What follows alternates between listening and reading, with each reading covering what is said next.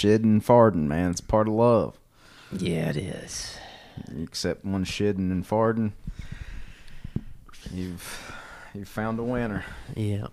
or rather, one that can accept your shitting and farting. Right. Oh man.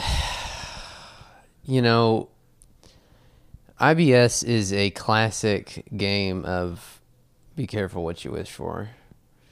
Yeah, Yeah, because one minute you'll be wishing, I wish I could just take a shit.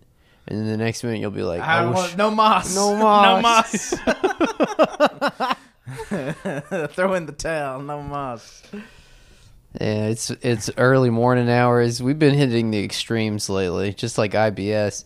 Uh, had a late night episode last night, early morning episode this morning.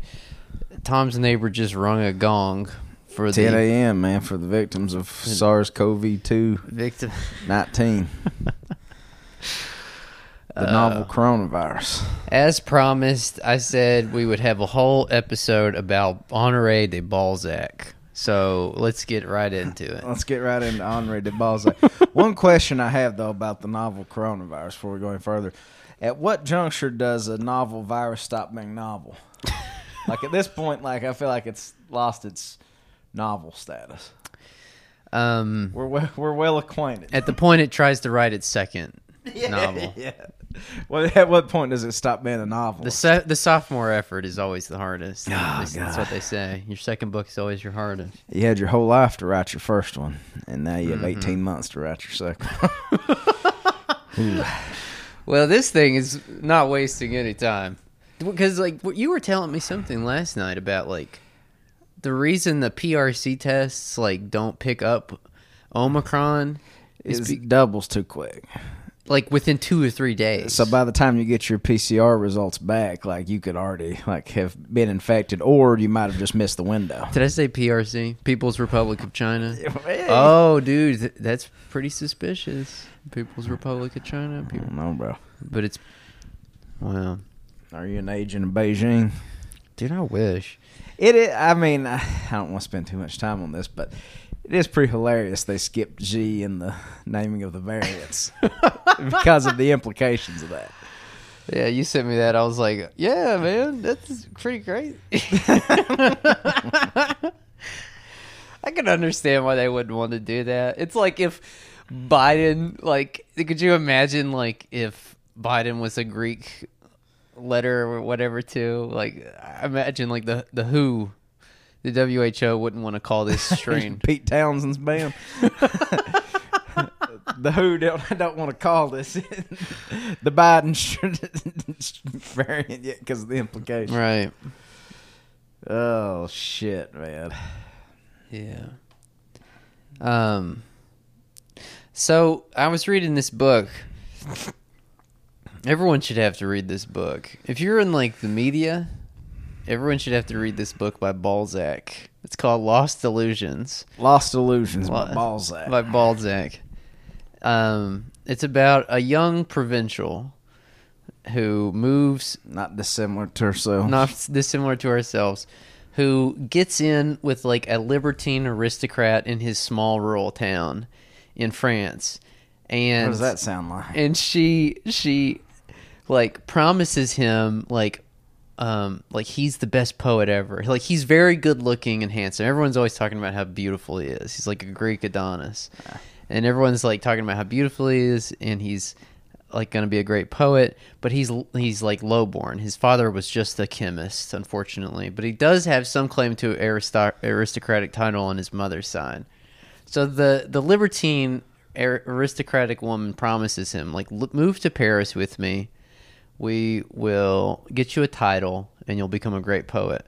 And so they move to Paris together and she's like 20 years older than he is. I forgot that part too. and so they move to Paris and like when they get there she realizes like, "Oh, I don't really want to hang out with this guy. Like he's you know, he's a a backwards rube, but uh, vulgarian. coal smudged. Yeah, he's Cramping my style. he votes for Joe Manchin and shit. She doesn't. Ugh, oh, he votes against his own interests.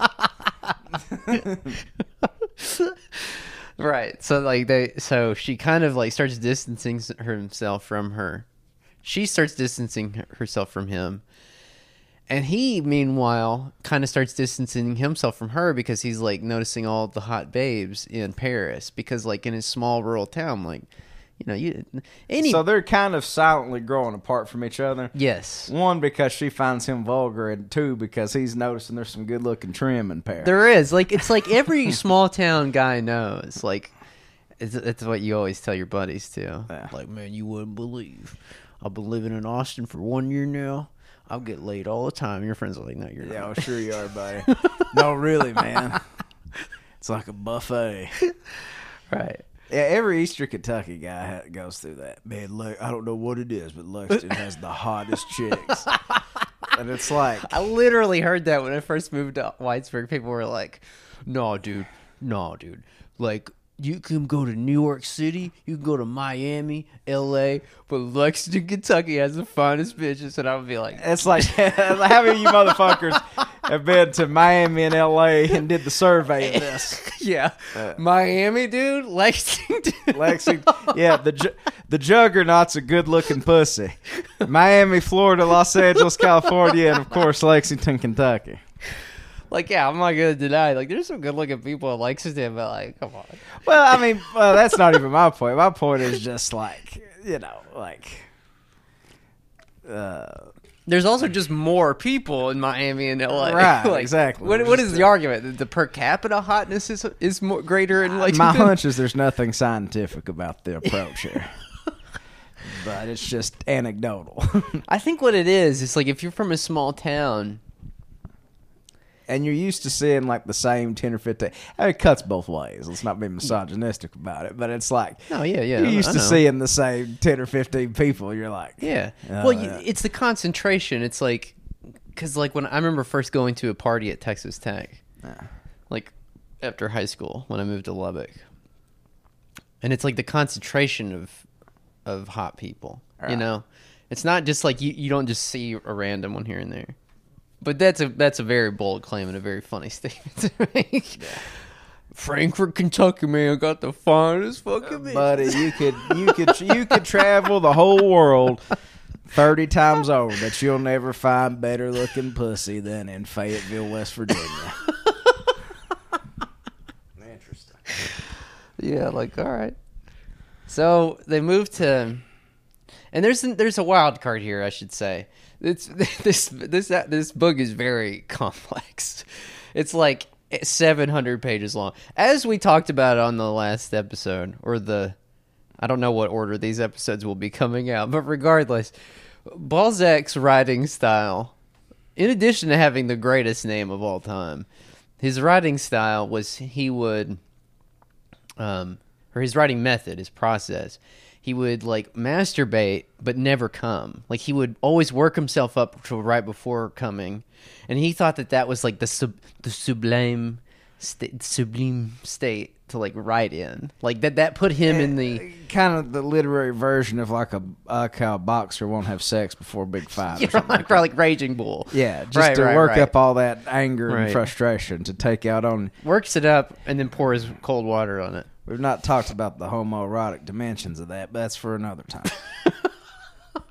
Dude, that is interesting. like, yeah. I'm not gonna, I'm gonna, I'm not gonna waste my seed on a common harlot. I'm gonna waste it on Ray Oliveira, the middleweight champion. I'm gonna blow my load on on Oscar De La Hoya this Saturday night. Yeah, this Saturday night. He's got the biggest blue balls this side of the Mississippi. Tune in live, Caesars, Las Vegas, Nevada. These two heavyweights. And you know, like in these the, two, these two heavyweights haven't came in 14 days. Well, this Saturday night. the, gra- the graphic card for the preview is like instead of a wrecking ball hitting a brick, it's just a blue ball. Yeah, and it's not like instead of like hitting somebody and blood flying off, it's just that they hit them and then like a big nut. They just blow a big load and they're like this Saturday night. this Saturday night.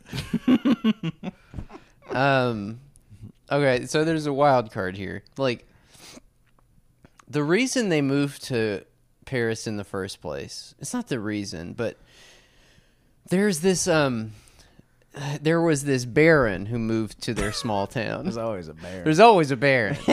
Baron barons historically love small towns. They do. They, They love. They like they like the opportunity for exploitation. They like to be a big fish in a small town. Yeah. So this baron moves to town. This baron was Napoleon's daughter's tutor, and so he's like, so there were like clout sharks even in these days. Like, "Oh yes, bro, I hate to, oh it gets so much more." bro. Similar. I was Napoleon's pool guy in Paris. You wouldn't believe this. This guy's name is Baron du Châtelet. You wouldn't believe what he's like in real life. He moves. Nice guy.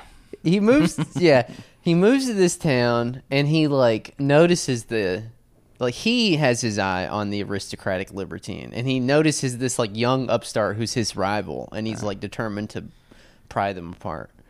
And so like he starts all these rumors in town and people um that like the the old aristocratic libertine and the young upstart are fucking.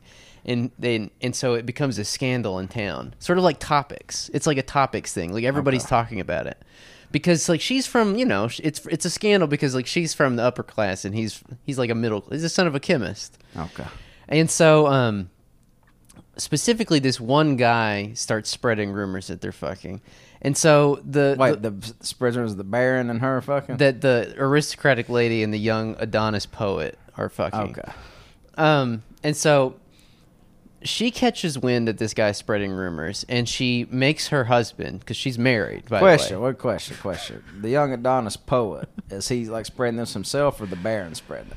the Baron is spreading it. That that okay. Right, the young Adonis poet is c- totally oblivious to all this. Like he's, Okay. co- I mean, like I mean, he's he's not oblivious. He knows it's You're going probably on. going to tell me this, but does he get implicated in the rumor spreading? Does she confront him and say, "Why are you spreading rumors that we're making love?" that we are making love.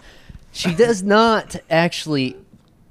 she does not put it together that the Baron is the one spreading all these rumors. Okay. Um, so she's also married. I forgot to say that. Yeah. Her husband's like thirty years older than her. Um, Okay. So here in the peck, I don't mean to quit interrupting. I'm trying to No, it no, off it's- I'm telling you, it's You complex. got like the 68 year old like old codger that's the husband. She's probably like 45. Kinda, Mm-hmm. She's like thirty nine, Borderline pushing cougarish. forty. Yes, yeah. and then you got He's- the young. He's like twenty one. Yeah. And then the Baron is like thirty five. You know the weird thing about being into older women is as you age is like the goalposts shift. Mm-hmm. You know what I mean? And it's like you're more or less the same age of like you know the milfs you used to jack off to. You know what I mean? That's a weird experience. What that? What is? What about that? Like dazed and confused quote, but it's in reverse. Like that's the thing I like about these uh, retirees, man. they I- keep getting older, and I stay. I'm staying the same age. yeah, I'm staying the same age, baby. So she catches wind of the rumors and she makes her husband duel this guy because like that's how you settled scores back then. Like it. You, yeah, for everybody that t- talks about modernity having like this toxic masculinity and all this shit, consider that 300 years ago, a minor affront resulted in a pistol duel. a pistol. duel. So like, I, I don't Yeah. really want to hear about all that shit. Like Right. we have, we've come a long way.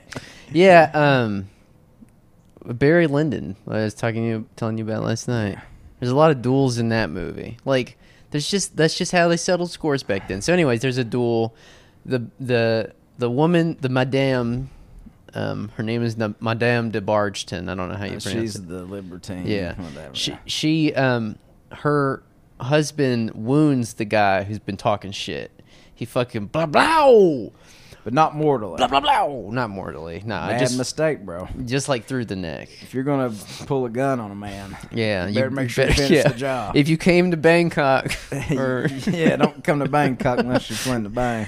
um, Uh, he might be okay because the guy's a poet, but in an, if if the guy was even like a, I don't know, even just some sort of commoner, some plebe, he'd been in trouble. yeah, oh yeah, definitely, Yeah, definitely. but you know, So like this happens, and it, you know, like there's all these rumors spreading. Her husband just like blah blah got this dude like like the opera out on Yeah, him, yeah, got yeah, him you got him. non non fatally in the neck, right, And um and so she's like, "All right, I got to get the fuck out of town. Like we've been talking about moving to Paris, but your your career will take off in Paris." So then they moved to Paris. That's all. That's all the backstory of why they moved to Paris. So then that's the whole first part of the book, small town France. Second part of the book is they moved to Paris, and um, like I was reading this book and I was like, okay, all right, like this, I, I like this story. I like where this is going.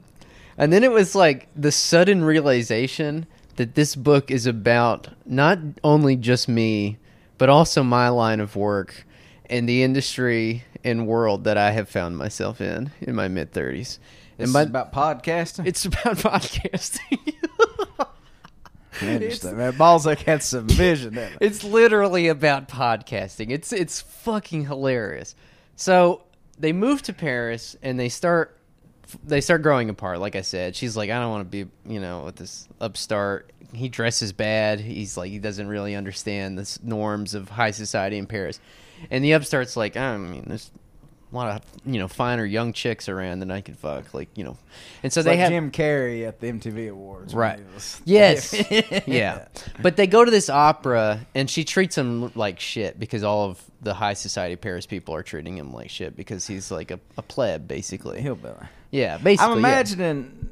I, I'm curious about this. I've imagined this guy's kind of an Elvis Presley figure.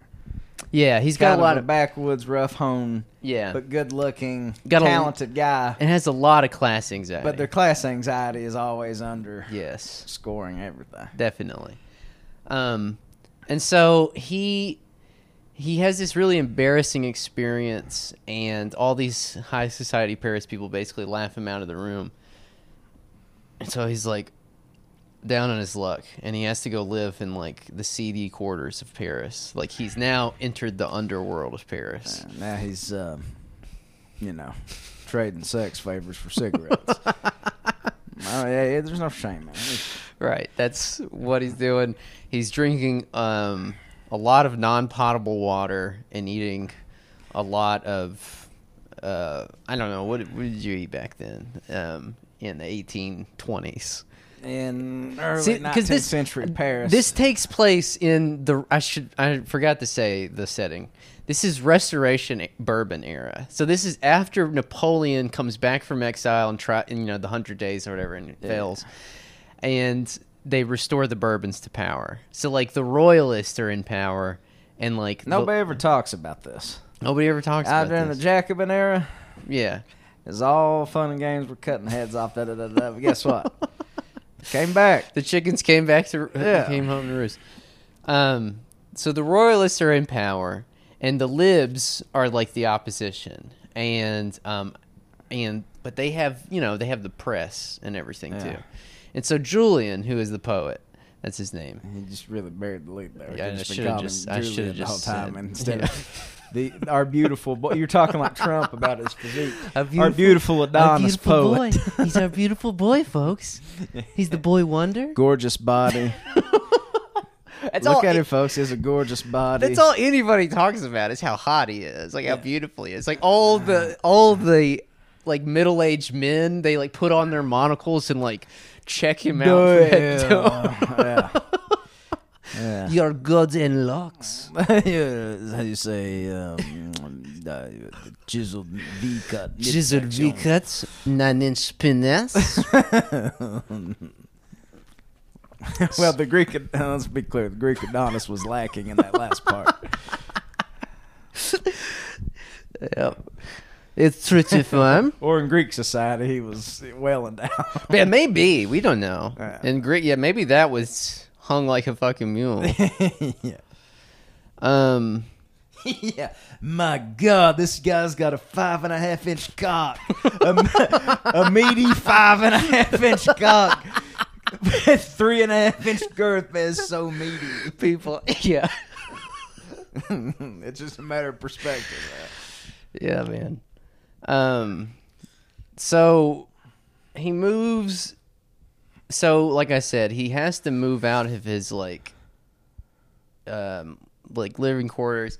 Like I've really buried a lot of the lead because like he got the money to move to Paris in the first place from his soon-to-be brother-in-law, who is a failed print shop owner. Like a good thirty minutes of this book is about like how print shops worked in the early 19th century in France.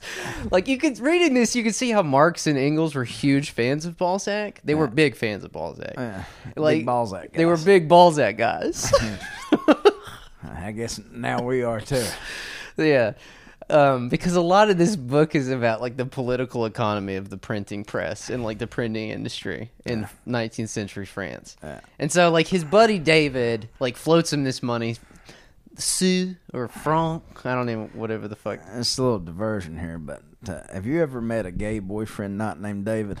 a lot of gay boyfriends named David. They really are. It's something I've noticed over the years. If you want, if you're one of these parents that wants your kid to be gay really bad, which I kind of do, so I, so I may name my kid David. just, just hit the odds instantly go up by Right. twenty percent. like, think of how much. I don't know. You'd probably be spared a lot of angst and anxiety if your kid was gay. Maybe. But maybe maybe they had I could hear someone listening to you oh my god, consigning your son to a lifetime of bullying. Yeah, yeah. like I don't know. Anyways, his his gay friend David, it's not even his gay friend. He, marries Julian's sister, so it's his soon David marries- Yeah, David marries Julian's sister, and so his him and his sister like work hard to like give him this money so that he can move to Paris with the libertine, yeah. Madame. And so, um, I got a question. I thought, always thought Madame was sort of like a honorific in the underworld, like as somebody that runs a brothel. right, right. But like it was, uh, it's. I guess that's probably just colloquial. Like Madame was probably just like a, I think it. Well, I think at that time because there was also or is it just the equivalent of like sir and ma'am, I think so because there's also Mademoiselle. Mademoiselle. mademoiselle, yeah. So it's like abbreviated.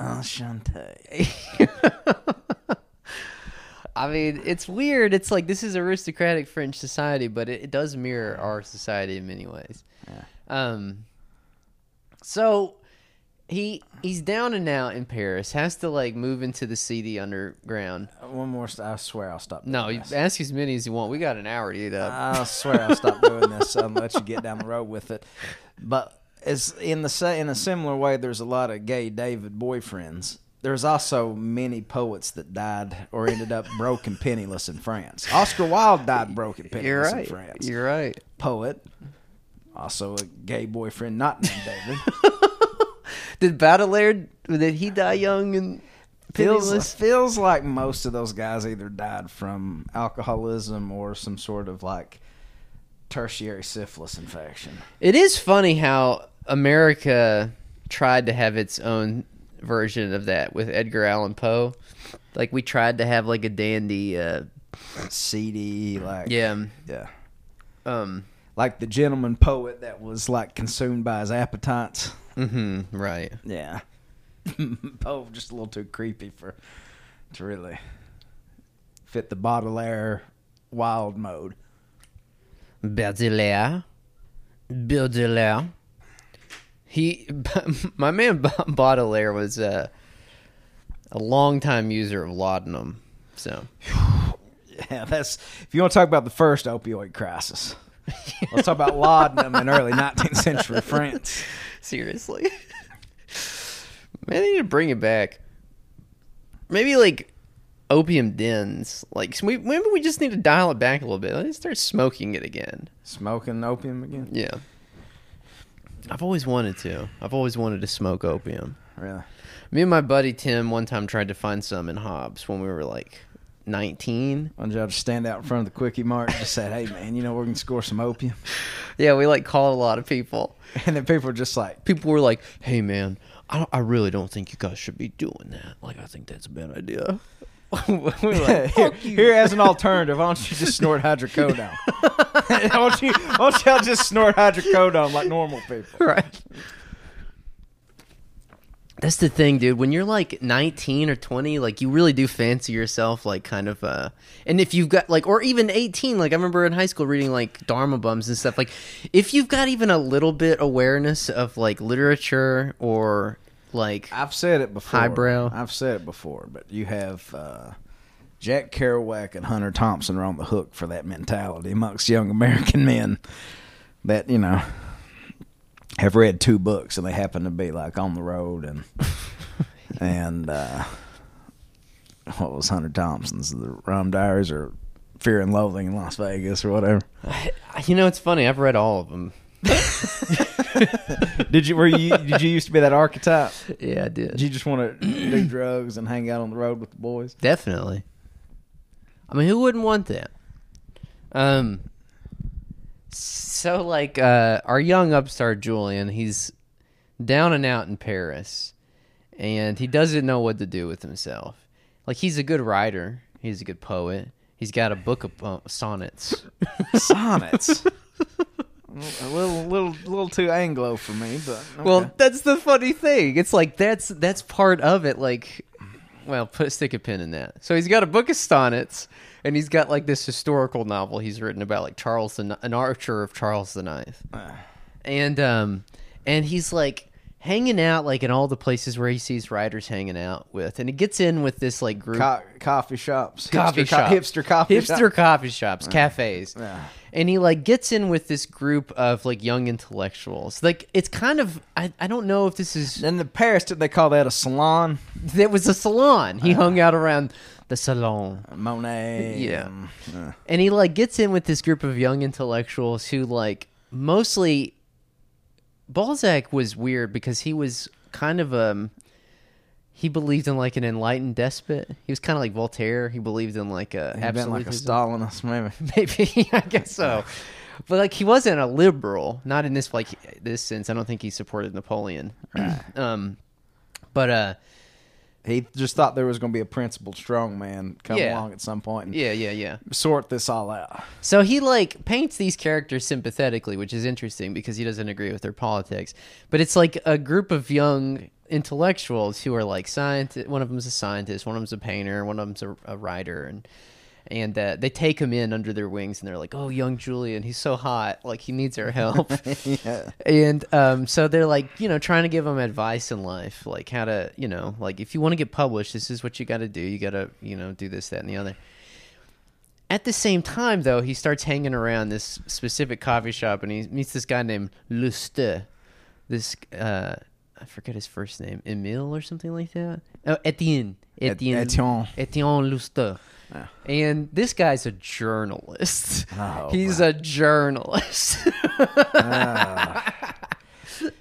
and Might as well write spy on his passport. yeah like he and like it's funny because like the group of young intellectuals like they're kind of like the young hegelians i, I even sort of wonder if that's what he was kind of aiming at they Yeah. are kind of like that the group of young hegelians like they they like look down on journalism because it's like it's like this world where nobody believes anything that they write or say Yeah. that it's all a game of who can denounce who and who can support who when they need it and it's all like This is podcasting. it all takes place in this world where it, it's basically Twitter. It's like what he's outlining is the 19th century version, French ver- restor- bourbon restoration era ver- version of Twitter. Yeah. So like all these journalists and writers hang out at these bookshops and publishing houses, and they all secretly fucking hate each other.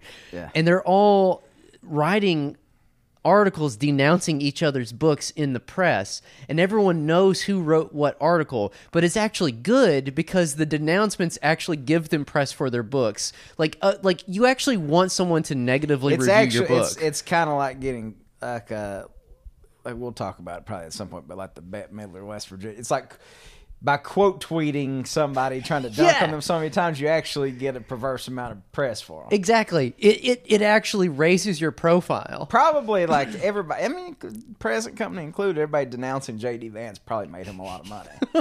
yeah You know, yeah i mean uh like You- really, if you really want to slot somebody, you have to ignore them. that's really it. You have to ignore. Them. But that's not the. But that, that's the thing. Like in this world, like nobody wants to ignore anybody because it's good money for everyone. Like there's money to be made. So they're kind of all in on. it. It's like the price fixing episode of King of the Hill, where the, like all the propane Yes. cartel gets together and says, "Let's just all jack our prices up." It is. Everyone's pretty much in on it, but everyone has their own egos and stuff. Like they think their writing is the best. And there's also factions that like the political factions because like at this time the newspapers were owned like weirdly enough like we see today's modern era of like media conglomerates owned by like political factions as like deviation. But like actually that's the norm. For most of the pre- the history of the press in the western world the press was owned by political factions. So there would be liberal newspapers and royalist newspapers. Yeah. Like that whole objective media thing was just a blip in the middle of the 20th century you know what i'm saying Yeah. like for the most part the press was owned by these like political factions And it's always been that way. Let's be clear. right right and so like Lu- uh, julian actually i think his name might be lucian now that i think about it it is lucian i fucked up dude Julian. Okay, just editor's note. Julian is not a character in this. His name's Lucian. Let's just go back to calling him to the beautiful young Adonis poet. uh, yeah yeah yeah yeah yeah i'm a close reader um, yeah, whatever, you know. So he, he when he matriculates into this world, when he meets Etienne Lousteau, like his his young Hegelian friends are telling him like, do not get into the world of journalism, my friend. It is dirty. It's like it's just below you. You know, like you you don't need it. Like you're you're gonna find out that you sell out all of your virtues and principles and beliefs and values if you get into this. Yeah. And he's like, but I gotta eat. I gotta, I gotta eat. Like uh, it's easy money. And they're like, no, I'm tired of rummaging through the trash. right? For, For, like blackened bread softened with water. Yeah. which is what they would eat sometimes. yeah, I've had the bubonic plague four times, man. Let me in the game. and his friends are like, no, like. We'll we'll we'll support you. His young Hegelian friends, they're like, no, we'll support you. Like we will even go out and work harder, and give you our money so that you can c- continue being a writer and a poet. We'll support you because the most important thing in life is friendship. And he's like, nah. Gives him the Larry David. yeah. Eh. And so he he- he's like, well, maybe I'll just try it out. And so he starts hanging out with the journalism the journalist crowd and going to like the theaters. Cuz like the theaters is where they all like sort of like go and congregate because like it was a sort of similar principle back then as podcasting it's like if you wanted your show to be a hit you buy out all the tickets like a liberal newspaper would buy out all the tickets in the audience for the theater and pack it with like supporters of yeah yeah yeah supporters of that We tried Whatever. that. We just couldn't find any plants. we bought all the tickets out to We our couldn't- shows, and nobody came. None of they all s- snubbed us. this podcast is the most successful podcast in the south right now but no one's at their shows the Yeah. ticket sales are amazing Interesting. so they like yeah they You know, like, things happen. You know. He goes to the theater, and it's kind of supposed to be an inversion of his earlier experience at the opera when he got laughed at by the aristocrats.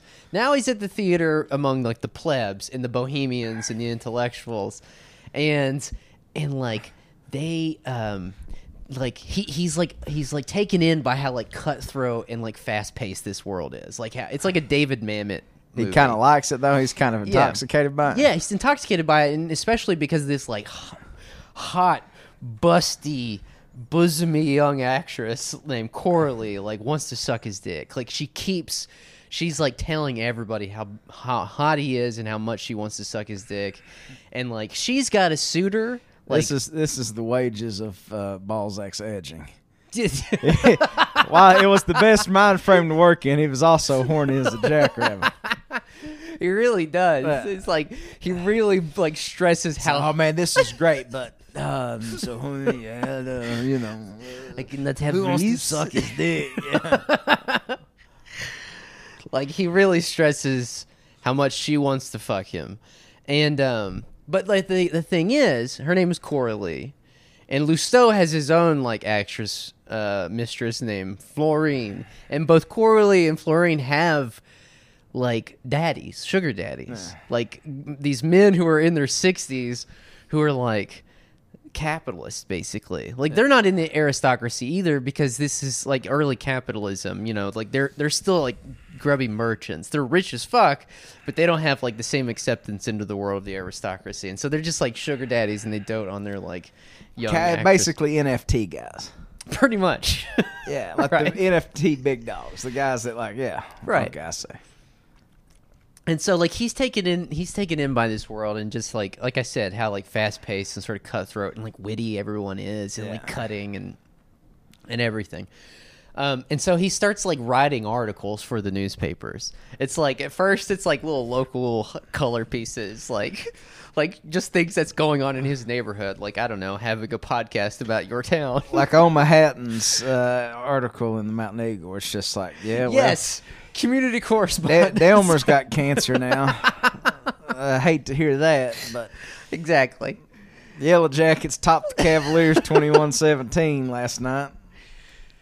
So like he starts writing those, and then his like friends in the newspapers are like, "Nah, all right, you've worked your way up. We'll give you the, we'll let you in with the big dogs now. You can run with the big dogs now. What you're gonna do? Did they put him in the middle of a pile, push him around? He must protect his house. Who, who, who, who's the big dog now?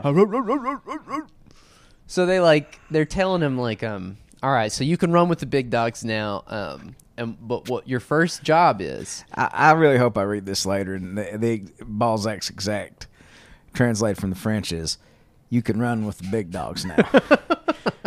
oh, oh.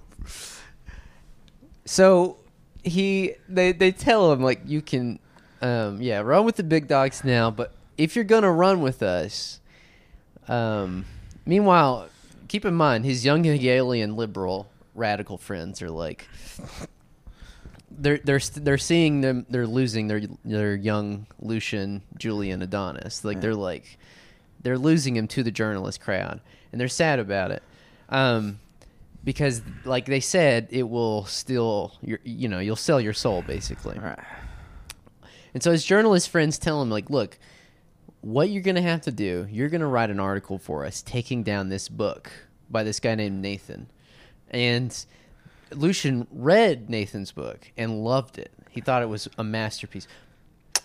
Magnifique. But I love Nathan's work. He is, uh, how do you say, uh, iconoclast. He is uh, brilliant. Uh, Sublime. I cannot take him down. right. Um, and they're like, no, this is how you're going to do it. And the funniest fucking and then he thing- says, "You want to be a big dog or not, pussy?" Ho ho. it really is like the scene in Training Day. Yeah. He's like, you you like to get wet? Yeah, yeah. you like to get? I didn't know you like to get wet. yeah. yeah, they're setting him up with a bulletproof vest, and they're gonna fucking shoot him. It's like, um, so they're like, nah, this is what this is what you're gonna do, and like I said, like he was like, no, but I love the book. I cannot write a critical review. I love the book, and they were. Is the best thing I've read in li- in my life. And they're like, no, look, it's not hard. This is how you do it. And it's funny because like then Balzac goes into this like long description of how to take like the perfect takedown article. Like how to take someone down. And he like goes It's like he'd thought about this a lot. Oh yeah, yeah. And he himself was probably Was he a hater? You think? definitely. Well, it's funny to think because like Marx got his start in journalism. Yeah. In the, at the same time, you know what I mean? Like, well, not not this exact same time. Uh, maybe about ten years after. But So was journalism always kind of looked at as like in the same way we would look at investment banking or pimping now? yeah, I think so. Yeah. But he said, I remember reading like Ambrose Bierce was like a a journalist, and everybody like he he himself was like really ashamed of that. Yeah. like I apologize. Yeah, like lawyers do that too. Mm-hmm. Or it's like I apologize for that deficiency up front. It was a dishonorable profession. I feel like it still is. Probably. to some degree, he still is. Um, it is funny to think about, yeah, because like in the last five years, it's become this valorous profession where like you know like Trump's attacking the press like Yeah, this is a, this is an attack on the free press, and really and truly, it's like translated through the lens of Balzac. You might as well have been saying Trump's attacking uh, pimping, And- Right. Yeah, So like he goes through like how to take down like if you like someone's work, like the way that you like go through it, and it's so fucking funny because he like, you know, he he's talking about how like, um, you you start out with uh, a brief review of the of the of the piece in question, and then you pick apart a few things here and there, and then you you carry one part of the argument further, and then you throw a little bit of bait to the audience and flatter your readers, like say like, oh you're you're above this, and I mean it's just like it's it's the exact same thing that we would do now as a podcast about like. I, I was reading this right around the time that we read that dumbass uh, the other white um, oh, voters uh, or yeah, whatever the the, other fuck it was. white people Right, right, right. It's like we did the like it's by like Woodcock Johnson. by Woodcock Johnson. Yeah. it's a rubric, honestly. It's Alright. like you, it's just like yeah, you want to take down something. It's like it's you can just do it basically like you're um, flipping pancakes or something. You know, it's like a sort of mindless activity almost. Um, so he does it. He writes the article, and it's a huge success. People fucking love love it. They're like, "Fuck this Nathan guy!" Like this, you know, like this is a great review. This is a great critical article. And there's all these hilarious like um asides in there about like how the great works are like will always be remembered. Like books will always be remembered, but like no one's ever going to remember an article. like that's a, like that's a line in there. It's pretty fucking funny. Like Well, that's true. There's only like three articles I really remember. right, right. You know. yeah but it's like but that's the thing like he, he gets he gets caught into the allure of thinking that that's like fame and success and stardom that like he gets laudatory um uh, praise for like these like little articles like taking people down. Um and so like he even runs into Nathan later at the theater and Nathan like shakes his hand and he's like you know uh, thank you for raising attention to the book like I'm I'm to eat well now like because he like a negative review is better for you than a positive review like Yeah. and the actresses know this too like nobody wants a positive review because if you get a positive review like everyone just forgets about you and moves on right, right. I guess this is probably the genesis of like there's no such thing as bad publicity. Right. There's no such thing as bad publicity. Um, but like in this whole uh process, he like starts to see sow the seeds of his own destruction.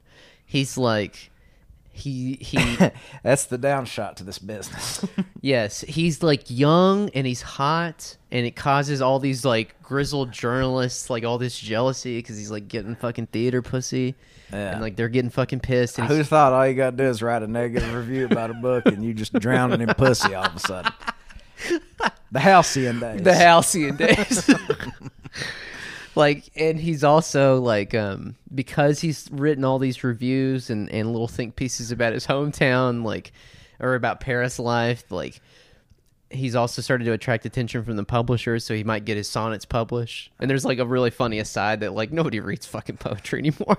like it's like which is funny to hear. So that- it's like even nobody was reading poetry in no, 1820. even, yeah, like even back then, it, like everyone's like, no, poetry, no one reads that. Like, um, but so like his star is rising, and he's like, I'm gonna use my fame to take down those fucking aristocrats that made fun of me at the opera. And so he starts like turning the big guns on them, and the, and so and um, but then word gets back to them that they're really heartbroken and sad about this, and he feels remorse. He's like, oh man, maybe I was went too hard on them, and so they invite him to their parties, and they're like, no, we're gonna give you your your title. You're gonna get to become a marquis or whatever the fuck, a count or something. Viscount, whatever. A vis, yeah, a viscount. Yeah. And um, and so he's like, oh, okay, but they're like, but for you to do this, you have to start writing for the royalist presses. Like, you can no longer write for these liberal newspapers. You have to start writing for the royalist presses. And he's like, uh, all right, all right, okay, I'll do it. And so he starts like getting back into the world of the aristocrats, and it just provides further ammo for all the people that he's pissed off in the journalism world. Oh boy. And so they like basically arrange it. Like meanwhile, these aristocrats have no intention of giving him his actual title. They just want to humiliate him again because he humiliated them in the press. And so it's like it's all building up to this point where like he thinks he's gonna get the title. He thinks he's gonna be accepted into the ranks of the aristocrats and the royalist press. But meanwhile, he has no none of the liberal publishers are gonna publish his books or articles anymore. Yeah. And so he's and meanwhile they also ruin his his busty uh actress Coralie. They've ruined her. Like they've like gone out and like slandered her name in the press as well as an actress and she can't get work anymore. And so they're both down on and out on their luck and they're fucked. And that's where the second book ends. And presumably, I guess he has to go back to his hometown, um, like a Thomas Wolfe deal. You can never uh, go home again, except maybe he does go home again. Yeah. I don't know. I've not finished it yet, but I'm just saying. I was reading this book. You know that there's that meme of the guy, like you know he's like looking happy, uh, and then he's like, you know what I'm saying? Like Yeah, yeah, he- his face drops, and he's like, oh man. That's how I was reading this. I was like, "Yeah, this is a good book." Oh man, this is about me. yeah, just like This is about my line of work. Oh, oh. man, this is yeah. It's like just feeling like oddly prescient the whole time, and you're like, oh wait, that's why. Yeah, yeah. Well, it's it's the same. It's just it's such a funny thing. It's like nothing new under the sun. Like the more things change, the more they stay the same. Like it's like it's just been the same shit for so long. Like Yes, it is so funny, man. It's like humans are still prone to the same like petty squabbles of from a long time ago. yeah, You know. like there was a Twitter basically in the 1820s Yeah. in France, and I'm sure even in America, maybe and even in the future, like everybody's like, "Oh, the metaverse and this, that, and NFTs." It's like, bro, did you have you not heard of uh, Confederate notes? Have you not heard of Twitter? like you talk about a metaverse, and it's like we got it. It's called Twitter. We already have it. yeah, it's like. You can dress it up and you can sell headsets and all this kind of stuff, but it's the same ideas. You know, it's like cryptocurrency. It's like, yeah, oh, well, yeah, there's people that have been trying to subvert main currencies for a long time. Yeah. Well, it's a pretty funny thing, and, and and that's the thing. It's um that's why it's called Lost Illusions. It's like he has all these illusions about like how life in the countryside is versus the city, and then he moves to the city, and then he has all these illusions about how like literature and art work and and like what makes a great work of art and then he realizes that like it's all petty squabbling and like triangulation among egos and Yeah. it's just like and he realizes that like there really is no great work of art it's all about like what people bestow upon it you know what I upon mean? it, yeah, or what they think about the person personally. or what they think about the person personally Usually, when I shit on something, it's not a value judgment on what I feel about it. It's like, do I think this person? I would like this person in real life Yeah. or not? You Yeah. know what I mean? Or just jealousy. That is another I am factor consumed with jealousy frequently because God's given me so everybody so much and me so little. But I do really think, I do think, sort of talking about what we were talking about last night, I do genuinely think, though, that the gradual financialization, like we, I think we think that art is this thing that's existed for thousands of years and of course like there's problems with it it's been you know um, patronized by the rich and the wealthy and they're the ones who commission a lot of paintings and visual arts and and even highbrow literature and stuff like that maybe literature for a time had this sort of it's mass interesting potential though but- because art. It's like what's the J's or the Biggie line? It's either you got a, uh, you can basically you can rap or you got a good jump shot. You know what I mean? It's like also like art while being patron like you having to be a patron of the wealthy to actually make it. It's like also one of the sort of um, ways to facilitate your upward mobility if you're from the underclasses Yeah. traditionally. yeah yeah yeah You know what I mean? yeah Because there's good money in it, there's fame, whatever, whatever. But Well, it's um it's just this thing that um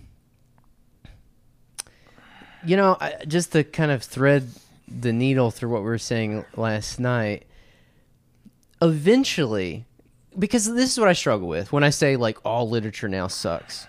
Because it mostly does. Because it is, it's not like you go back and you read like Balzac or Dostoevsky or George Eliot and stuff. Like this is, um, a lot of this was serialized in the newspapers and stuff, right? Like yeah, parts yeah. of this would come out like like a television show, Right, basically. yeah.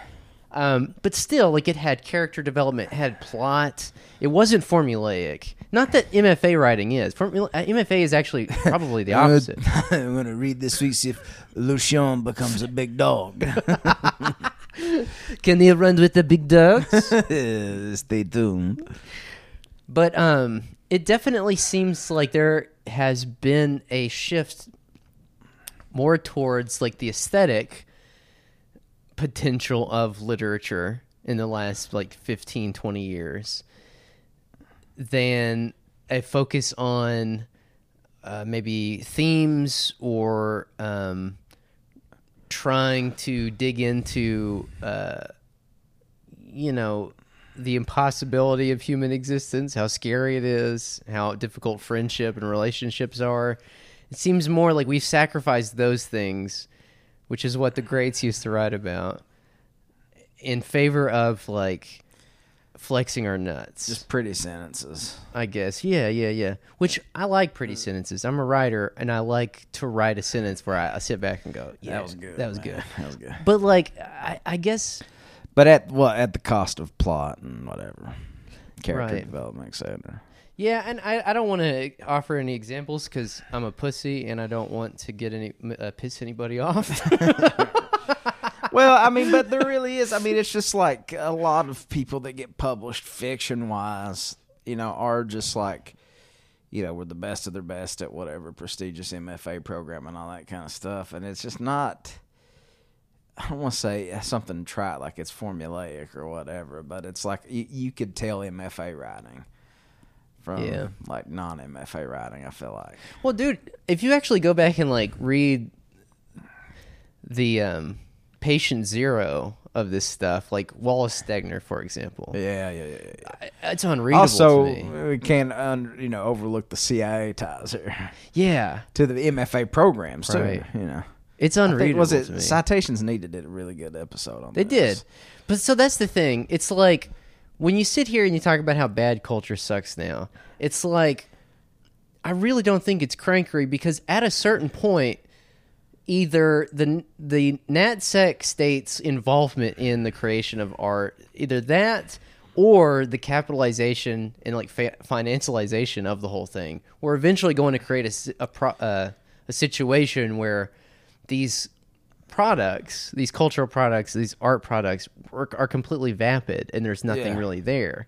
You know what I mean? Like, like you were saying last night, like the Marvel movies, like them just wanting a sort of return on investment and everything. It's like that was just the natural extension of like market logic in the realm of culture. Like that was Yeah. going to happen eventually. Yeah. It's a, it's amazing that it didn't happen sooner. It's amazing that it it seemed like there was a moment in the 80s where that almost did happen. Yeah. Where you started just churning out purely like blo- like mindless blockbusters that, that hadn't and there was a lot of that in the 80s and 90s. I re- I rewatched Indiana Jones uh, Raiders of Ark and Temple of Doom this past week and it's just like there's nothing here. This is just fucking It was nothing new under the sun. It's the same thing as, and then what I mean, what happens is, I heard John Carpenter talking about this. He was like, the reason they do this because the studios, the reason why there's all these reboots and like this sort of nostalgia craze is like, it's cheaper for the studios to reboot a proven entity that people can draw on or say, you know, it's the same thing with like It's not a risk, Right. right? It's not a risk. Like, oh, we can drop a lot of money on this because we're going to make money on it. But Right. if you were to make like a, yeah, like a forty million dollar like standalone crime story that's like not part of a franchise or anything else, that's a much bigger risk. Uh, dude. Honestly, You do four million at the box office, all of a sudden you lost thirty something million on it. Well, and the crazy thing about this is like, from a common sense perse- perspective, you might look at this and be like, these these studios make bajillions of dollars. Why wouldn't they be willing to take a risk every now and then? And I'll tell you why. The rate of profit has been going down. Yeah. Like that's got to be a part of it, right? Yeah, I would like, think so. I don't know. I think that they're they're they're looking at their outlays and predict you know predictions for the next 10, 20 years and saying like, Yeah. how can we squeeze as much out of this situation before it all fucking I wonder, like, I mean, record labels, it kind of works in a similar fashion. It, I mean, it used to be the case you take like a label like Sub Pop or something like that, and I use that because uh, you know, like we have a friend that was signed to Sub Pop, and it was like, and, and what he said to me once was, well, like Father John Misty floats, and Sleater-Kinney like float other people like him or you know, Yeah. whoever, you know, and it's like the studios used to be like that. It feels like, but it's not. You know what I mean? Yeah. There's no like New Line Cinemas or right. you know whoever else is like you know sort of pumping out the you know ever just everything. Right.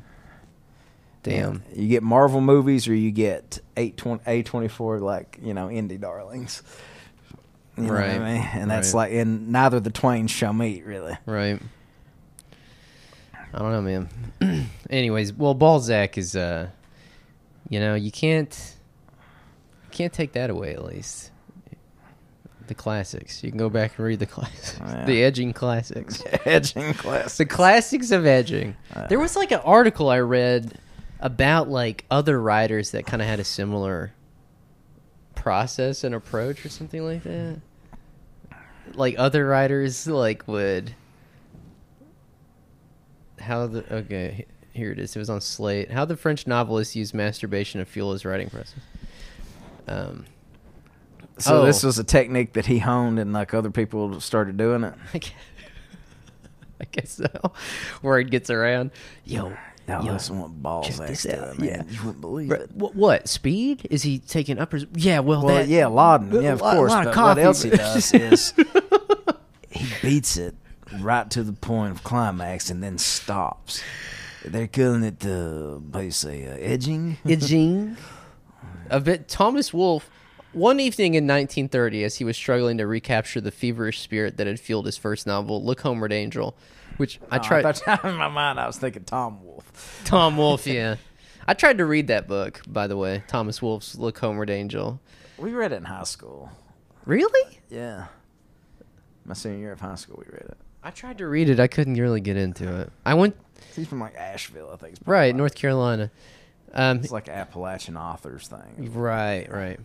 Th- He decided to give up on an uninspired hour of work and get undressed for bed. But standing naked at his hotel room window, Wolfe found that his weariness had suddenly evaporated and that he was eager to write again. Returning to the table, he wrote until dawn, with, he recalled, amazing speed, ease, and sureness. Looking back, Wolfe tried to figure out what had prompted the sudden change, and realized that, at the window, he had been unconsciously fondling his genitals, a habit from childhood that, while not exactly sexual, his quote unquote penis remained limp and unaroused, he noted in a letter to his editor.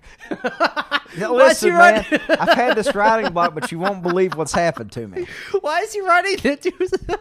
Dude, I was just playing with my cock, not like in a sexual Not way, like in a just like sexual way. you know, kind of how like babies just like sleep with their hands over their nuts, kind of like that, a vestigial organ from childhood. But as it turns out, it cured my writer's block, so we're ready to go, man. It is So so. why would you share that with anybody? Oh, it, he he said that he told his editor that it fostered such a quote unquote good male feeling, a good male feeling, that it had stoked his creative energies. From then on, Wolfe regularly used this method to inspire his writing sessions, dreamily exploring his male configurations until the sensuous elements in every domain of life became more immediate, real, and beautiful.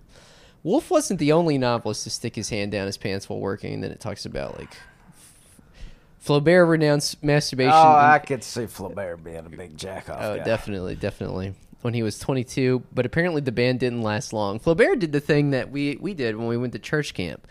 I'm never gonna masturbate again. I swear to God. And then like three days later, You you blow the biggest load of your yeah, life. dude. That's why. That's why I think I've discovered why we suffer from depression and anxiety.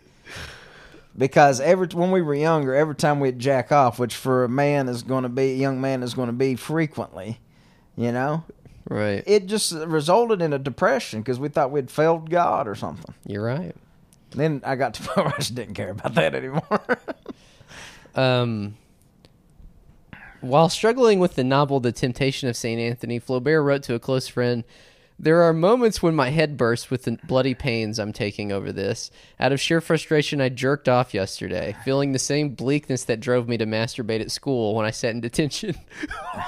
He pocket pulled. He pocket He pocket pulled detention, bro. At least go to the bathroom. I like it. I like how um, a that there Maybe was in France at that time they just kind of shit and threw it out the window. I like how there was detention in like 1830s France, but also I like how they use the term jerk off. Nah. Um, okay, then there was Balzac, whose bin- coffee binged, coffee binges were notorious. Um, there is, he he wrote in masturbation. Oh wait, D.H. Lawrence. Okay, D.H. Lawrence. This makes total sense. I read. Did you ever read D.H. D.H. Lawrence? I read Sons and Lovers when I was in uh, college, and I liked it. I, I I thought it was pretty good. Wasn't D.H. Lawrence gay? Maybe man. I, I don't know anything about D. H. Lawrence. Um, I thought he was. Um, I I do know he died in New Mexico. He he like moved to Taos at a certain point, which is interesting. Anyways, I don't want to speculate. Maybe I'm thinking of E.M. Forster. E.M. Forster was gay, right? A lot of those like British writers were all. That's a decent chance. Okay. I Uh, wonder if like the women writers, like particularly the famous like Southern women writers, like what was like Eudora Welty like riding a Sybian machine to like fucking like inspire her work, you know, like just total closet freaks, but like sort of buttoned up and proper. And Maybe. Did you ever read El- Elizabeth Bishop, that poet? Once she got that poem "One Art." I, dude, I love Elizabeth Bishop. I don't know.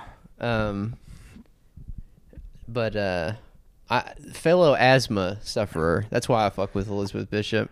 Ch- me, Che, Elizabeth, Elizabeth Bishop, the bad the bad can't asthma. breathe, can't breathe crow. I lost my fucking article. Where'd my article go? Balzac, masturbation. Oh, that Balzac. Balzac agreed with Balzac, at least when it came to self gratification. He wrote, Oh, wait. Balzac didn't let himself go beyond the sweet spot because he thought that each orgasm depleted his creative energy. D.H. Lawrence. He's kind of like a Trump, like with exercise. yeah, he's got a finite amount. He's got there's just a finite amount of creative energy, and if you jack off all the time, that just dwindles. Right. D.H. Lawrence wrote, In masturbation, there is nothing but loss. There is no reciprocity. There is merely the spending away of a certain force and no return. The body remains, in a sense, a corpse after the act of self abuse. There is no change, only deadening. I don't know. I man. don't know, man. It saved me a lot of heartache on a number of occasions. I like this. Other writers took the exact opposite point of view. John Cheever, for instance, placed a high value on the salutary effects of erotic release. He thought that his constitution required at least two or three orgasms a week, and he believed that sexual stimulation improved his concentration and even his eyesight. With a stiff prick, I can read the small print in a prayer in prayer books, but with a limp prick, I can barely read newspaper headlines. You know, he said that in like a, an old time radio. With a stiff, with a stiff brick, I can do anything. Go to the DMV, I can read the bottom line on the eyesight chart. I got an Like- optometrist with a stiff prick. Like, sir, why are you fondling your prick? Want to be able to drive, you know? Man, Cheever was uh, that, but I mean, that's about a healthy attitude. Yeah. That is, I mean, I don't know about the whole, like, you know, going to the DMV with a stiff prick thing, but like two to three times a week is like that's like a good amount without like Yeah. being a fiend. You know what I mean? I've Yeah. been too fiendish in my day. Yeah. Yeah, Yeah, yeah, yeah. Um, no, I mean, you that seems like a very healthy mindedness about it. two or three times, definitely, yeah. Um, the Belgian novelist Georges Simenon. I've always wanted to read his books, but I never have. He read, he read, he wrote like a lot of like, I think like crime fiction. He wrote clockers. He wrote clockers. he needed much more than two or three orgasms a week. His astonishing literary productivity, he published more than 400 books in his career, was matched or even surpassed by his sexual appetite. Most people work every day and enjoy sex periodically. Patrick Marnham writes. Simenon had sex every day and every few months. Enjoyed work periodically. that's that's about my mentality. He did. Yeah, he had sex every day and every few months indulged in a frenzied orgy of work. When living in Paris, he frequently slept with four different women in the same day. He estimated that he, he bedded 10,000 women in his life. His second wife disagreed, putting the total closer to 1,200. Yeah, okay. like Chamberlain, you know, that's the, the guys that like s- like swear they had an astronomically high number are always hilarious to me. yeah. Like I like I think they parsed out Wilt Chamberlain's like famous claim he slept with twenty thousand women, and it rounded out to about because he died in his fifties or something like that. It rounded Right. out to about like five point three or so, I forget what it was, but Jesus, man. Absolutely crazy. Um, what about female artists? Earlier, um, let's see. George Sand used to slip out a sleeping lover's bed to write in the middle of the night, but that is pretty tenuous and tame. Um, blah, blah, blah. just have anything about Eudora Welty and Doesn't say anything about Eudora Welty in, in the Sybian. Eudora Welty on the Howard Stern it's like show. Flannery O'Connor just getting like railed out by like eight dudes. Oh man. That's an interesting thing though, like in this book Lost Illusions, like there's a character based on either George Sand or George Eliot. Because like women writers back then Took men's names. they had to take men's names. But like he talks about I think he uses the word androgynous or I think that's the word he uses. Like because they would dress like men too. right. Yeah, yeah. yeah. Um, which is uh I mean George Eliot rocks uh, Middlemarch. I fucking love that book, man. Yeah, it's one of those that I've uh, bullshitted my way through a number of conversations about. Loved it, man. You know who was one of my favorite writers was always James Salter because he just he was the king of the short, horny novel. Yes, he wrote short, horny novels. Yeah. I found out about James Salter through that dude Teju Cole. Remember him? Yeah, I remember him. He he put like a, a list out of like his favorite writers, and George Salter was at the top. And I was like, "Who the fuck is this?" yeah. I went back and read like three of his books. Sport and a pastime. Ex- I mean, extremely horny books. All that is, But good. one. Yeah, yeah, yeah. He was a great writer. Yeah, Um, was it James Salter? Did I say George Salter? James Salter. Yeah. Um. Damn, dude. Literary hour. Fucking goddamn Trillbillies. What else is going on? I feel like we should do a little news wrap up just because. Yeah, I don't even know when this is coming out. This is this this. If this comes out before the Patreon, just know that we recorded the Patreon episode first. After dinner, very late at night. Right. So just chronologically, just keep that in mind. Yeah. Uh, I don't know when this is coming out, but let's just say, for the sake of argument, that this is coming out on Christmas Eve, Yeah. Thursday. Or wait, Let's that's not put it out Christmas Eve. tomorrow. 'Cause people be doing their own shit Christmas Eve. Okay, let's say for the sake of that, it'll come out tomorrow. So what's going on? Um, uh, so there's the Manchin stuff. There's Bette Midler saying that sh- the jo- J- Joe Manchin's trying to turn America into West Virginia, which. Hey, I fucking love West Virginia. If every place in the, if every gas station in the country had pepperoni rolls, Yeah. it might not be I'll such be a bad honest with you. thing. Nebraska, Montana, these places could use a little West Virginiafication. Yeah, that's what I'm saying. That's what I'm saying, bro. Let's turn a fucking let's turn America into West Virginia unironically, bitch. Um Well, uh, according to Andre Balzac, Fayetteville, West Virginia's got the best looking trim in the nation. So you could They do ha- worse. they have the dreadlocks and they like to climb on How do you say the uh, the, the armpit hair is The- like pears in the 19th century? they listen to bands the the song lengths are 18 minutes long. yeah. Shit. Rising Appalachia. Yeah, some of the favorite bands are uh, Appalachian, uh, Rising Appalachia. Yeah. So okay, uh, there was a few things. th- Okay, there was a few things I had planned for this episode. Let me piss real quick. And I totally I've been forgot. holding it there in the whole balls. Yeah, go for it. Yeah, w- why don't you go ahead and piss? and um, I'll pull. don't you go ahead and piss? I'll, I'm going to pull up this article that I wanted to read on the show that was an update on an older Trillbillies episode. And but before that, let me go to my Twitter page. The Achilles heel of Biden's climate plan, coal miners.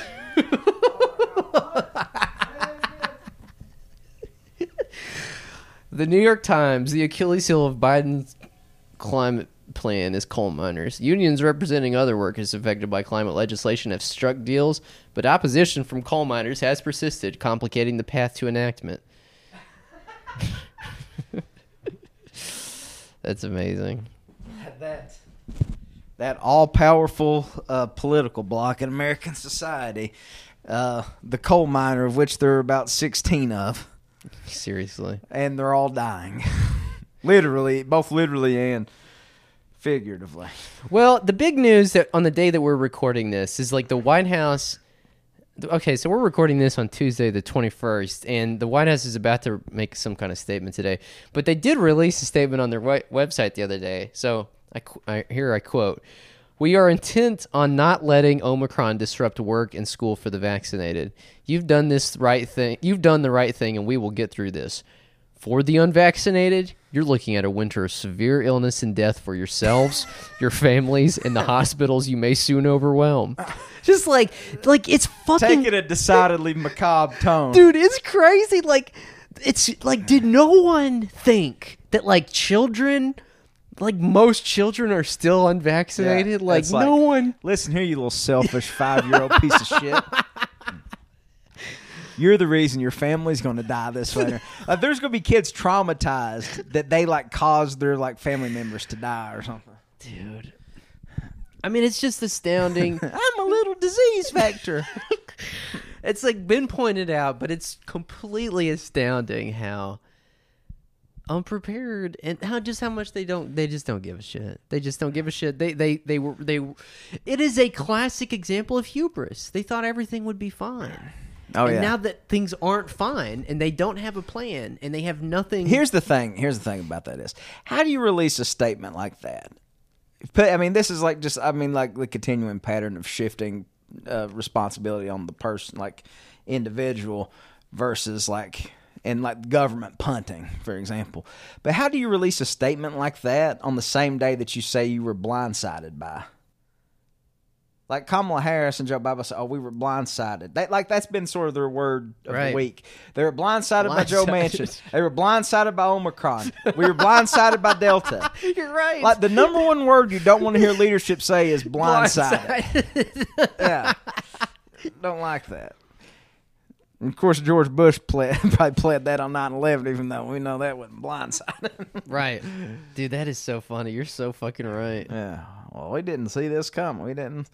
And also this sort of like teacher's pet bullshit of everybody that got back. Oh, you did the right thing. you did the right thing, and you're like right in the money. And to all you unvaccinated pieces of shit, including those under age five, Get well, fucked. get fucked. You're going to die this Christmas. Oh man. Well, it's all. and I'm not saying, listen. I mean, I'm I'm kind of of the opinion that you know, again, like the shit about the vaccine being unsafe is kind of an op in a way or whatever. Like I don't, you know, but still, it's like uh, none of that is helpful, regardless of where you land on that question. Right. Jesus Christ, bro. It is so bad. Um yeah. So the blind the blind side. You, all you little unvaccinated five year olds, just gonna unwrap your gifts, and the Grim Reaper's gonna pop out and just like cut your whole family's heads off. Then- Damn. Dude, it's so bad.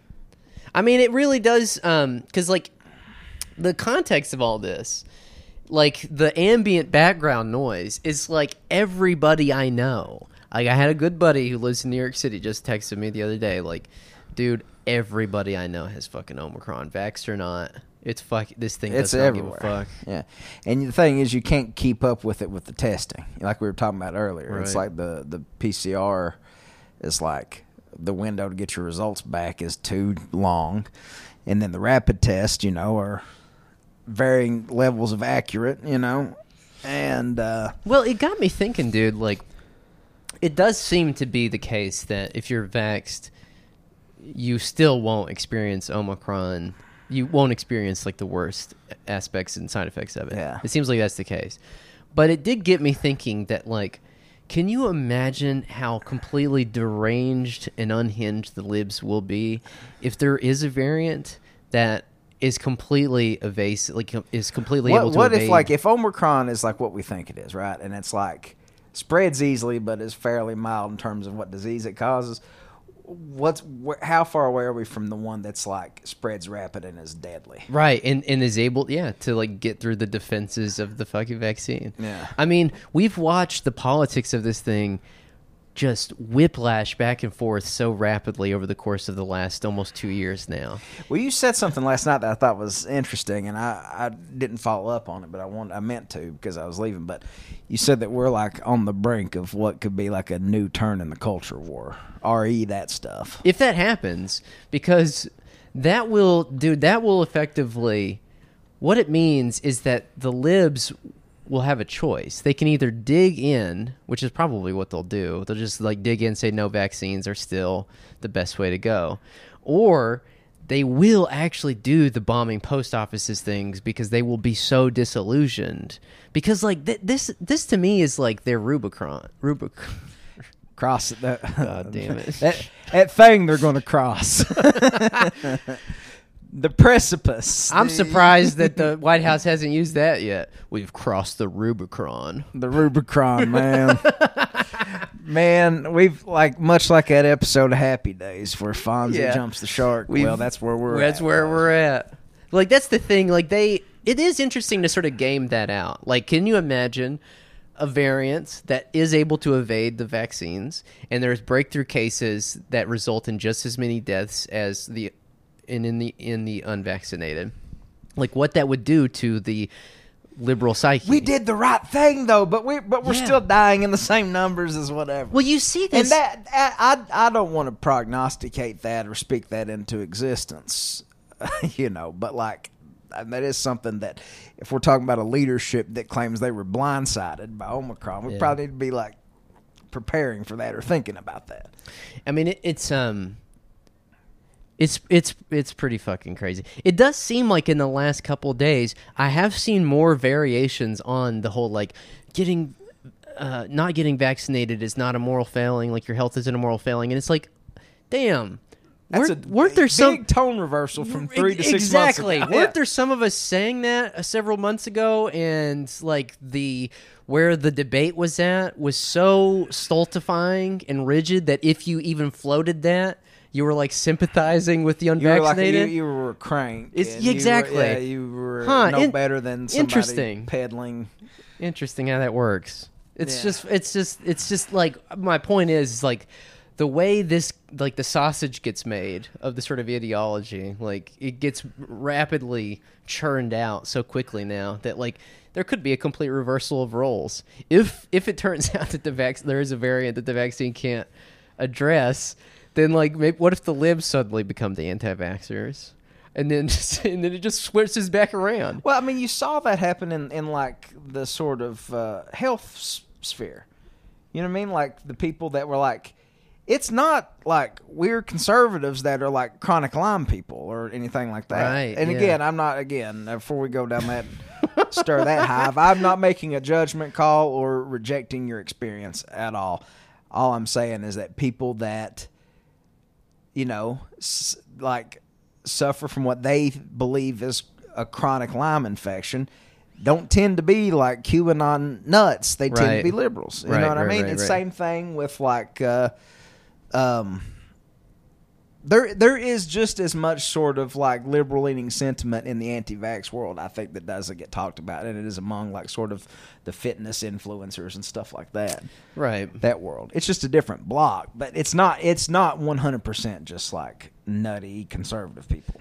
Well, it did make me wonder that if if we have a surge of deaths that the vaccine can't even grapple with, if if that becomes the case, um, like how the politics of this again might shift because like you could maybe see a situation where two years down the line everybody's blaming Joe Biden for how bad this got Yeah. and like the crimes of like the Trump inaction and everything which by comparison actually don't even look that bad I mean it's just like that's how fucked up it is Well, here's it's like the when thing. you're Here's looking at thing. Trump's Have you reaction noticed this? this I don't know if you noticed this, but in the press lately, even the papers of record and all that kind of stuff, there is this like attempt to tie this back to Trump because there's been a never-ending like stream of stories about the Trump administration's failures on COVID nineteen. right Because Biden's record by the day looks worse and worse and worse and worse on this. dude it's fucking crazy um it what what's so astounding to me about this is that for all of trump's you know um and let's, let's mistakes not and let him off the no hook for no like, no no drink bleach. this is like, i mean the stuff. reason it's so bad and embedded so deeply in the population is pretty much his fault Right, right, right. but they never had hubris. It seemed to me Fauci did because Fauci is completely self-centered and obsessed with himself, very obviously. Right, right, but it seems to me like in the aggregate, they weren't operating from a position of hubris. They were more operating from a position of like, we don't really know what the fuck's going on because they're idiots. They're all just fucking con artists and scam artists and everything. But like the Biden people had hubris on their side. They've had it since fucking June and July, whenever Joe told us to fucking go barbecue and stuff. Listen, if you don't, yeah, that's like, yeah, yeah. and that is so deadly. Yeah. It's so fucking. It's just like, um, Because any normal person's not going to drink bleach, right? Right. Even if the president of the United States says, "Hey, like, have we tried that? You know, whatever, injecting bleach, whatever it was." He was like Jesus floating there. Christ. But like, if the president says you can take your mask off and go enjoy the barbecue, People are going to do that. Yeah. more people are going to do that than inject bleach. You know what I mean? I feel like more, most people understand. I saw, dude. It's hubris versus just insanity. It's You know weird. what I saw like the Philadelphia like um, health department like scolding people on Twitter for um like they basically made a statement like don't gather with your families this holidays and people were like well why why the fuck do we have to go to work but we can't gather with our families? Like and they were like um um well Yeah, uh, uh, like it was like they were scolding people for pointing that out like if you look at the numbers the the surges are actually at large gatherings of families stuff like that like people are yeah. getting like like, like, people like are if you go to work, you're immune from it. Some- Exactly. there's some magical force of whatever.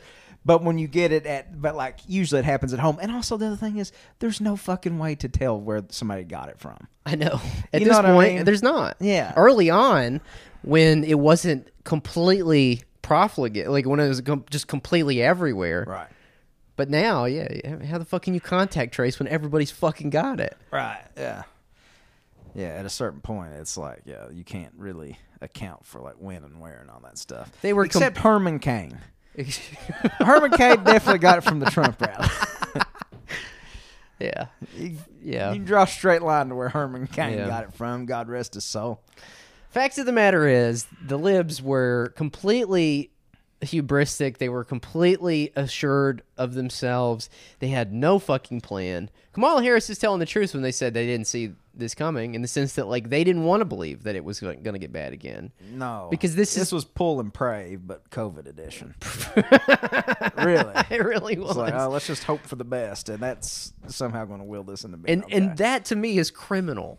Yeah. Like that is fucking that's malpractice, my friends. If you want to talk malpractice, dude yeah that's criminal that's like nero fiddling while rome burns that's like pick any uh example of an executive uh basically standing by if you want to be perfectly honest, I think I mean there's probably a number of reasons why Joe Biden's not met any of his campaign promises, but I think in part part of the like well not only are we not going to like pay off any of your student loans but we're also going to restart payments starting in January right in the face of what's going to be the probably the worst outbreak hopefully with more mild disease like we're talking about but what's going to be the worst outbreak since that first outbreak that happened in New York that killed so many people Right. that they had like bodies on a boat in the harbor and shit Right. like that. Uh, we're going to restart the student loan payments and all that stuff. I think part of that is like if they can just ratchet up the austerity and the misery, it kind of dwarfs the COVID problem in some ways. Jesus. Because they tried, they, I mean, they tried like, you know, Yeah. well, they didn't really try prosperity or anything like that to try to overshadow it or anything like that. But it's Right. like, it's like if someone it's like if you have a bullet wound in your left hand and someone puts two bullet holes in your right that hand. suddenly looks not Yeah. as bad. They're like, see, Yeah. we helped, right? And that's and here the sick thing about that is is I'm half joking, but that's like a charitable reading of why they're doing that because it makes no sense. It's a very ex- exceedingly unpopular. Most of these student loan services are like bona fide like pyramid type schemes. Not pyramid schemes. That's not the right word, but like they are schemes. Um, junk financial products and all that stuff. No different from buying a used car. Uh, from you know some guy named Honest Bob or something. Uh huh. And uh, yeah, I don't know, man. Just the mean spiritedness of all of it is off the charts. So e- either they're out of touch or it is like a deliberate knife twist. Right. I'd say um it's uh yeah. It's hard it's always hard to know. It seems like It probably is just Joe Biden trying to earn that ING direct windbreaker that some guy gave him in '87, and it's like you know, oh, you one. I'm gonna fuck over my whole generation. I'm presiding over because like, you know, uh, Lloyd Blankfein is uh, a longtime friend. well, I think it's several things. It's like their number one priority is making sure that the that the left like the people on their left flank don't in any way get any traction. And so it's this constant game of triangulation with them. So, because they are very out of touch, obviously. But they also like their main objective is to like I've said before, the last thing they want on their hands is like an almost kind of like Latin American style mass movement, like mass popular leftist movements. They they don't want that, and yet they're creating the conditions more and more by the day. You would think the hedge against that. Well, I know what it is. If people are in complete mis- in, in completely immiserated and have to work whatever job they got to work, and like these days, three and four of them to string together anything approaching uh, not even a dignified existence, but like a just making an existence. Like maybe that is just as good as keeping everybody fat and happy for squash and dissent. Well, they don't even have to really worry about it because until like the constitutional system has like there's no way for there to be a vehicle for that sort of mass popular movement. So they actually they're set. They don't have to fucking do shit. They can just keep doing what they're doing.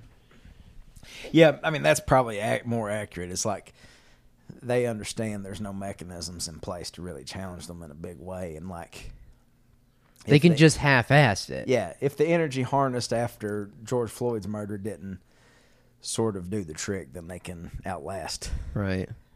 You know, Which a, is- bu- a bunch of pissed off, uh, Right. You know, uh, people that owe a bunch of student loans. which is mean which means that it is entirely possible that the way some like something's got to give eventually right Yeah. which so that means that it is entirely possible that the way in which it gives isn't a sort of mass organized movement like that it is like the burning down not just of a precinct this time fucking congress or something is going to get burned down like if they're not fucking careful i'm not saying this is not a threat this is not actionable i'm not saying i'm well, I mean, it. but they i'm just saying they kind of, but they kind of showed their hand uh, as to why that is because you know how, like, think how sensitive they are about January sixth. yeah Nobody, nobody on their side died. you know what I mean? I think it was it Marina Oswald had a good tweet about this. I think. Let me find that real quick because I saw that and I was like, yeah, that's an exceedingly good point. Uh, Damn. The tutors the tutors is hidden. Your Yeah, boy's man. got that salt drowse uh that sodium drowsiness. Hangover. Yeah. it's where like my heart's kind of like irregularly beating and like my stomach is Tutors. you know Damn, bitch. Well, the tweet was the coolest part about January 6th is that nobody important was hurt or anything. so they have to say, well, something really bad almost happened. Like if on 9 11 the planes missed the Twin Towers and just landed safely at LaGuardia. It- It's but you know they're they're like that's a national holiday like a day of remembrance now. Dude, that's crazy. And I'm going to take that day off and I'm going to like celebrate the fact Nancy Pelosi was at least scared for a little bit. It's a national holiday. Yeah. How the fuck are conservatives going to celebrate that? Or do, are they celebrate it like? I think they're just like, yeah, yeah, yeah, because they don't want to implicate it. Like that one guy they're like throwing the book at right now. They like coordinated with like the people. Hey, yeah, yeah, dude. I can't keep up. This is why. this is why I told you earlier today. I talking about politics, and I can't keep up with it anymore. It's like it moves so fast, and it's so incomprehensible. It's like, I mean, I'm not saying that I don't have any idea what's going on. I'm just saying that like in this commentariat world, part of the game is like being able to see like what's coming down the pike, and there's no way to know Yeah. um Yeah. because any at any moment we've seen we've seen everything's flip flop and turn upside down at a moment's notice at several different junctures Yeah. and so it's it's just um you're basically flying blind Yeah.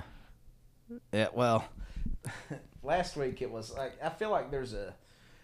You said something to me the other day. You said like you know, in the same way that like if me and you were talking about like underwear, then like we'll get on Instagram in a second. There'll be an ad for like men's underwear. Like Right. now, if we talk about something, somebody will have a tweet about it. It's like almost like it's tweets are like sponsored content. or yeah yeah now. yeah yeah Well, last week, what was it? The one thing we were mad about was like that uh, TV writer that said that. I see. I can't even remember. It's about the oh Kentucky and the tornadoes. Yes, right. It was like, oh, right. sorry, Kentucky, you didn't. You voted for. You didn't vote for Sergeant Colonel Amy McGrath, so go to hell, whatever. Well, this week it was. Uh, hold on one second. Let's bring it up here. Uh, oh, she's getting quote tweeted out of she i think she deleted her tweet or wait or is this a different tweet No, this, I'm talking about the Bette Midler tweet. the bette midler tweet Oh yeah, she deleted it. No, she didn't. so this week's contestant in what what should we call that? like Stephen King, Stephen King during the Texas ice out was like he was kind of like.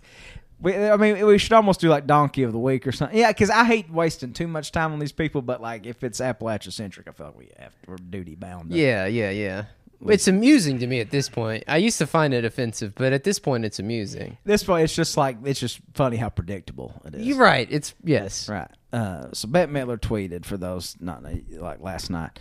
What hashtag Joe Manchin, comma, who represents a population smaller than Brooklyn, has done to the rest of America who wants to move forward, not backward like his state, is horrible. he sold us out. He wants us all to just be like his state, West Virginia. Poor, illiterate, and strung the fuck out. Joe Manchin. Joe Manchin's the plug. He wants us all doped up. he wants us all doped up, baby. Also, Bette Midler looks like she's no stranger to a glass of Pinot and a Xanax on a Sunday afternoon, so she ain't got no room to call anybody yeah. strung out. But it is like it is just like funny, and I think indicative of this idea that, like I was telling you about earlier, it's like like nobody's making like Bruce Springsteen esque art anymore, where it's like lifting up the working man and his plight and his stories. It's like capitulate to a celebrity culture where, you know, now everybody wants to be relatable to the celebrities. Like that's why I'm trying to, you know, get 10,000, 100,000 Instagram followers or Right. Whatever the case is. It's true. We're all aspirational to them now. It's not like they were aspirational to us. It's not like Bruce Springsteen wanted to go back to the factories. I don't even think he probably worked. I think maybe his dad did or something. But I think the point was, it was just from a uh, a, a cost benefit thing. Like, who's in my audience? Working people. Right. Who's going to buy my records? Working, Working people. people. So I'll just write about, about things. their lives, Yeah, thing, things that are relevant to their lives. But like, that's not. Now they expect us to like sort of like Yeah. be aspirational to their existence. And I don't know if that's because they're out of touch or if it's because like record executives have just determined that like that's too Nobody wants to hear about mill workers anymore, but everybody wants to be like, you know, Right. uh, you know, wants to know what it's like to have a, a pool house in Beverly Hills or whatever. I guess that's what it is, right? It's it's flipped. Yeah. It's like culture has stopped trying to relate to us and has has just become aspirational. And that's I guess why the main mode modality of like films is the Marvel stuff because it is aspirational. It's like what if you could just be a superhero and conquer all your problems? Man, your way? life sucks, but what if you could shoot spider webs out of your wrists and like swing around big buildings? Pretty tight, no? Jesus Christ, that's bleak. Yeah, but oh my god, That's bro, pretty like- bleak, man. Yeah. Uh, I yeah, I don't even know what to even say about stuff like that anymore. It doesn't even faze me like it used to. No, I mean it just is what it is. Um, I don't know. I'm trying to do my part. I'm doing my part. I got Uh, vaccinated. I'm doing my part. Well, I mean, like culture No, wise, I'm joking. I'm trying to create some culture. I guess. Yeah. It's I, here's what I Art. mean. Here's the thing too about like shit. Like it's, she's been quote tweeted five thousand two hundred and thirty times, and it's like, man, like my instinct now is almost just to ignore these people. Yeah. You know what I mean? It's like I, it's like I, you don't want to like JD Vance effect them. You know what I mean? We're like this guy probably would have just went quietly in the night if he we didn't if the outrage industry that we know we're on the hook for Well, too. the thing is, man. The thing is, um, w- there's a lot of things that doomed us in this pandemic that just were, you know, think we're gonna make sure that we were just completely fucked. But the thing that's most maddening to me is the personal responsibility thing. Yeah, yeah, yeah. And so it's like when you talk about the vax stuff and when you talk about like these people who say this shit about like people who are killed in tornadoes and stuff, it is inconceivable to them that these people would be in a situation not of their own choosing. Like y- that that's a fine line to walk though because at the same time you don't want to take away anybody's agency but you have to realize that people have no power over their circumstances, in a material way Yeah, right, right, there's right. no like me and you And only by a sheer confluence of circumstances is Bette Midler a rich, famous person. Exactly. You know what I mean? Right. So it's like even what they do, but in terms of not getting vaccinated or not voting for the people that they don't like, even that's a drop in the bucket. It has no real, um, like maybe it gets thrown into the centrifuge with all these other factors and stuff. But to me, it's it's a trite point. But yeah, like, um, you know, who is uh, holding the gears of the levers of power in society? And, the, the outrage about Joe Manchin is so fucking laughable too, because if Joe Biden's going to say he was blindsided by Manchin's uh, crawfishing on this, it's like, motherfucker, you can't call somebody out for like stabbing somebody in the back when you just made all these goddamn promises and didn't keep a fucking one of them. I know. You know what I mean? It's Yeah. just like you have no moral high ground. Yeah. Like you're both swine. That's what I'm trying to say. Just yeah. If only there was someone who could call that out. yeah. Oh well. Yeah, well. In any case, This just is what it is.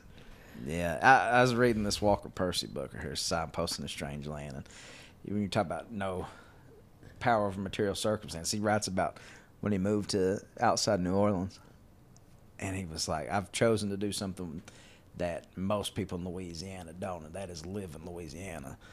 And it's not because Louisiana's a bad place or anything like that. It's just people are born into the circumstances they're born into. Is the point he's trying to make, and Right. like most people don't have the upward mobility to escape that. And like in Bette Midler's mind, the up like your chance at upward mobility it happens at the ballot box. Right.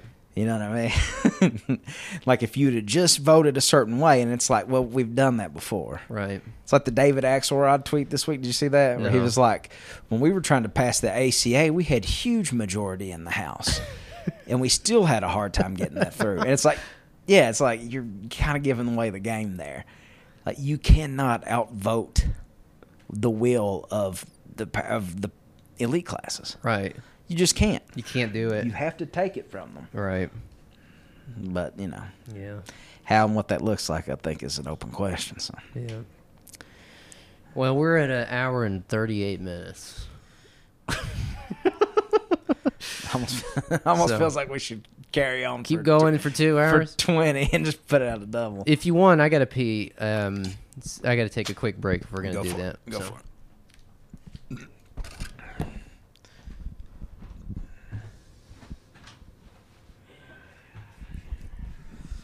I want to pause and take my drugs real quick.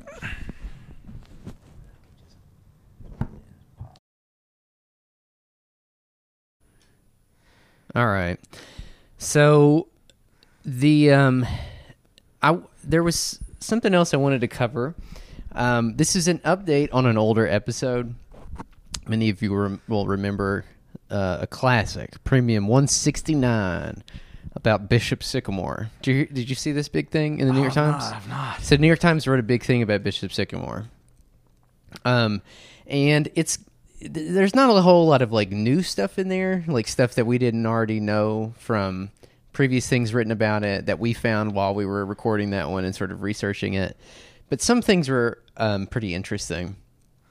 Um, like for example, at one point, like all of the so for those of you who don't have Patreon, I think it's still on the Patreon, but if you want to go back and listen to it, um, Premium 169. This this team, this school in Ohio called like Bishop Sycamore. They S- scare quotes around school. they were a fake school who fielded a football team, and they scammed these young football players into thinking that if they came and played for their team, they would have a better shot at like getting um, College. to college, get college scholarships and everything.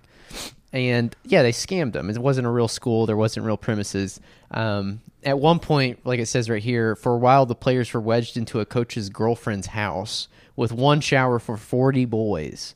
A coach's girlfriend's house, like it's it's just like it's stuff like that. Like they they they got a lot of these guys to like leave the Bronx and move to Ohio for this like fake. Sleep on a the floor of some Yeah. guy's girlfriend's house. Yep. But the way they got caught is like Other than they were going to school at the public library and doing nothing. other than that, they they had this big football game on ESPN against IMG Academy, which they got their like shit kicked in. Yeah. They lost like by 58 to 0. People were like, "How did this team get on here?" The commentators were like, "This isn't a fair game. Someone needs to look into Like, this." this is embarrassing. Like, Yeah. Yeah. Um, so people started looking into it. It brought a lot of unwanted attention on them, and um, so like we talked about the the coach who was also like the academy's founder or maybe he was just the academy's founder i don't think he was the coach we differentiated between the coach and the academy's founder in that episode but check this out, dude. In an interview, Roy Johnson, the Academy's founder, said he could not discuss much because he had sold the rights to the story to Michael Strahan, the television host and former football star who is producing an HBO documentary. Dude, So this guy's getting paid twice. he's getting paid twice.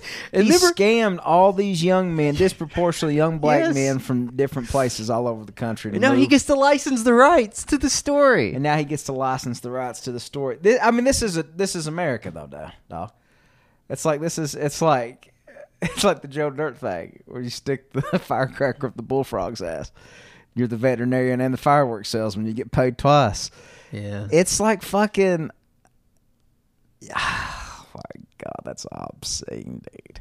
It's pretty crazy. Um, but what's even I can't say much because well, I've sold the story that I have engineered myself.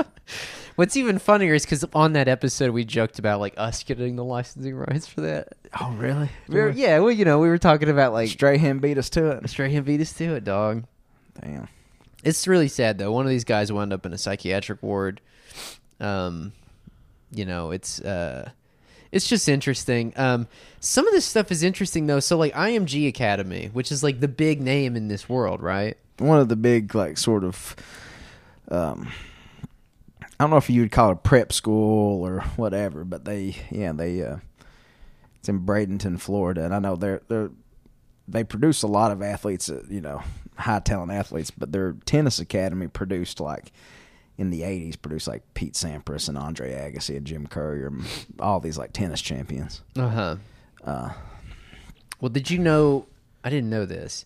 They're owned by Endeavor Group Holdings, which is a holding company for talent and media agencies. Yeah, because in IMG a modeling agency too. I guess so. I didn't. I, I guess I didn't put two and two together. They were the same entity. How of. dark is this? Like, this is all completely above board. Like, what Bishop Sycamore did is they just got sloppy. But other people do this stuff, like, they jump through the proper hoops and go through the proper channels. But what they're to- doing isn't really substantively any different. No. The thing about Bishop Sycamore is they just didn't provide the athletes with anything. Yeah. Like with food or lodging or anything like that. But all these other fucking schools and companies do the same shit. And it's crazy when you've got when you've got a media talent company owning like a school A school. ostensibly like a uh, for yeah because IMG International Management Group is a global sports events and talent it's it's kind of just like a farm system. farm for like young, beautiful, and or talented people that's fucking nuts to like for them to like yeah, and like I guess the devil's bargain is like we will set you on that path to whatever it is you want to do, play sports, be a model, be an actor, whatever, whatever. that is crazy If you just come here and you know, It's so wild. Um, well, I mean, anyways, the there, like I said, there wasn't really much more in the um, New York Times article that we didn't already know, but I don't know. I just think it's interesting, um, especially because Ron Johnson is getting paid twice.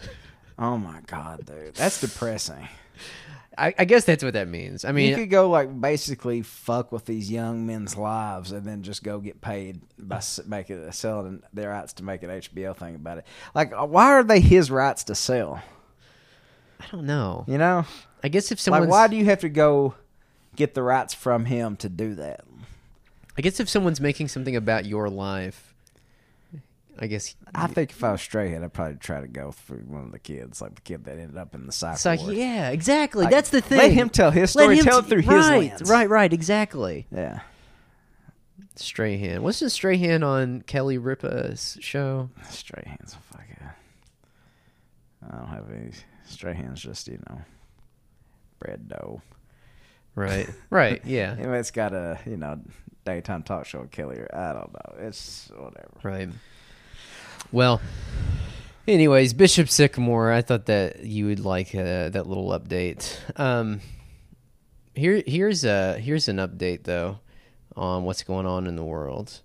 The expert ham sniffer of Spain smells 800 hams a day during the Christmas season. He is strained, he said, at the limit of human possibility. Man, I understand that plot. Now imagine if that guy gets COVID nineteen and loses sense of smell. Oh, He's out of business. Fuck, can't sniff the hams. Where's his PPP loan? Cannot sniff the hams. Damn, dog. Um, Perfumers. We've not thought about perfumers during this time, yeah. or the guy that you know tested Fidel Castro's meals for poison first. that, everybody Let's- thought about that guy? Let's bring back the old professions. I wonder if the White House has a poison test taste tester. I wonder. And also, like, how do they do that without, you know what I mean, dying? there used to be some professions, and not that long ago. I'm thinking about kamikaze pilot during World War II. You know what I mean? Like, didn't really have a whole lot of upside to them. Dude, I want to be a kamikaze pilot. There's like, isn't there like guys that are still alive that were kamikaze pilots? I think so. Yeah. Like, like, are you just immortalized as a coward? Depends on if your side wins or loses and who gets to write the history afterwards, Yeah, I guess. yeah. Because you could easily become a hero. Yeah. Like that guy, he was a pussy. Yeah. Like, and that's a said with in an aggrandizing way. Like, this is the greatest pussy of all time. yeah. the most glorious pussy, the most glorious coward ever. Well, did he have a lot of metal? well, no, but he lived to tell the tale. Oh fuck. Um. Yeah, I don't know. Anything else going on in the world? This is all fucked up now because like we recorded three different episodes, all of which are in the most fucked up order. Yeah. And I'm freaking out because I don't even know. I'm worried that I like recorded over Last one, night. The no, the one we just did, the good one. Oh, no, I'd say Knox. You just I hope not. I fucking hope not. Um, but I don't know. What else is going on, bro? Shit, man. I'm just steeling myself for the holiday season, you know. Um, it's uh, it's tricky. It's uh, what do you do during all this, you know? Well, I've seen several omens in the past few weeks. Um, coming back from Columbus a few weeks ago, I saw a dead bobcat on the side of the road. Yeah, any very, any sort. I know we have a lot of STEM people in our listenership, but I'm sure we have plenty of occultists too. So if you could make sense of any of this, much appreciated. yeah, that was pretty fucked up, like freshly dead. And then the other day, I saw a dead heron, like in the road. Uh, Well, it was off to the side, but like that's You don't see too many herons No. crossing the street. Nobody says, "Why did the blue heron cross the street?" you know, The- very not- weird circumstance. famously not the subject of many jokes. right, right. So I don't know, man. Just majestic river birds that you just observe from a distance. You know, picking minnows out of a stream with Yeah. its long beak. yeah. Not one that really gets up on the road. It felt ominous, is all I'm saying. yeah. It felt pretty ominous. So I don't know, man. Is that why you had such a visceral reaction to my neighbor banging the gong? Banging the gong, yes. Wait, wait, what? Yeah. Is, is, is that the the fourth vial in the book of Revelation being poured out? That's why I was so freaked out about the tarot card, the catastrophic tarot card, and why the other night I was having a meltdown. I was like, "It's all happening." and bro. also, you're getting ready to go to the airport. and I bet you're getting ready to go to the fucking airport. dude. See, this is how I live my life. Constantly Why don't live you my just life throw a monkey wrench in this? I don't know. Maybe the plan knows that. I was like, why don't you just bump your flight to later today, if possible? But maybe then uh, whoever the grand joker is behind all this just says, "Well, I thought you would do that, Mister Rowe." and you go careening off the. Yeah. Yeah, yeah, yeah, yeah. You got, you just gotta you gotta play them as they lay though. That I I don't know. Life would be so much easier for me if I could just learn.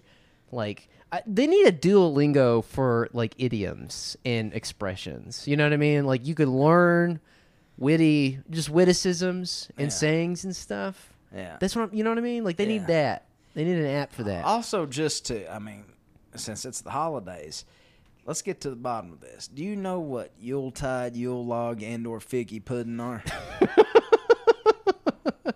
Seriously, I've been singing about figgy pudding for years. I've never had it. I don't know what it's about. The Yule stuff is a question for Tanya. Isn't she into Yule and shit? Isn't it Yule the ancient pagan version? Yule. Yule log. Yule is a festival historically observed by the Germanic peoples.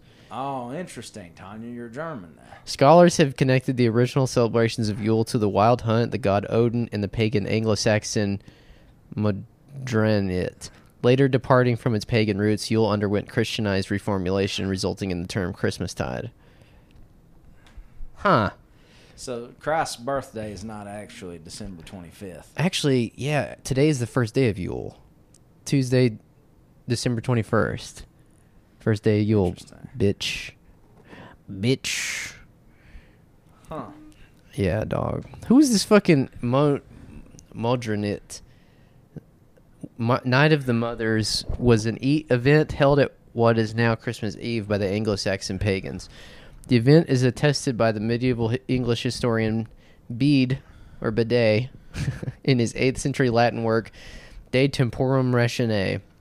It has been suggested that sacrifices may have occurred during this event. Whoa! Scholars have proposed connections between the Anglo-Saxon Modranicht and events attested among other Germanic peoples. Dog, the fucking pagans were savages. It's crazy. That's funny about that.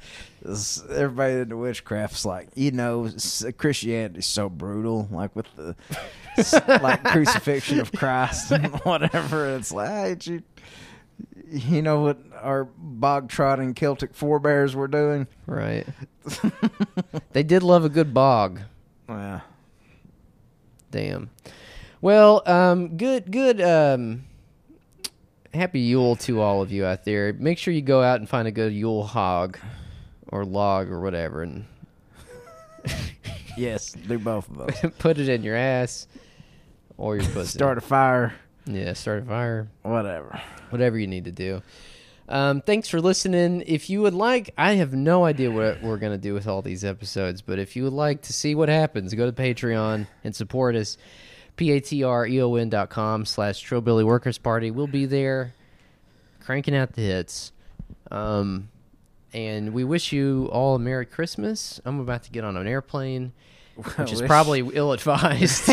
given the pull of the cards, but Good God. Um, uh, but um, you know we've crossed the Rubicon, so what are you gonna what are you gonna do? no coming back from the Rubicon. The, from the Rubicon, that's right.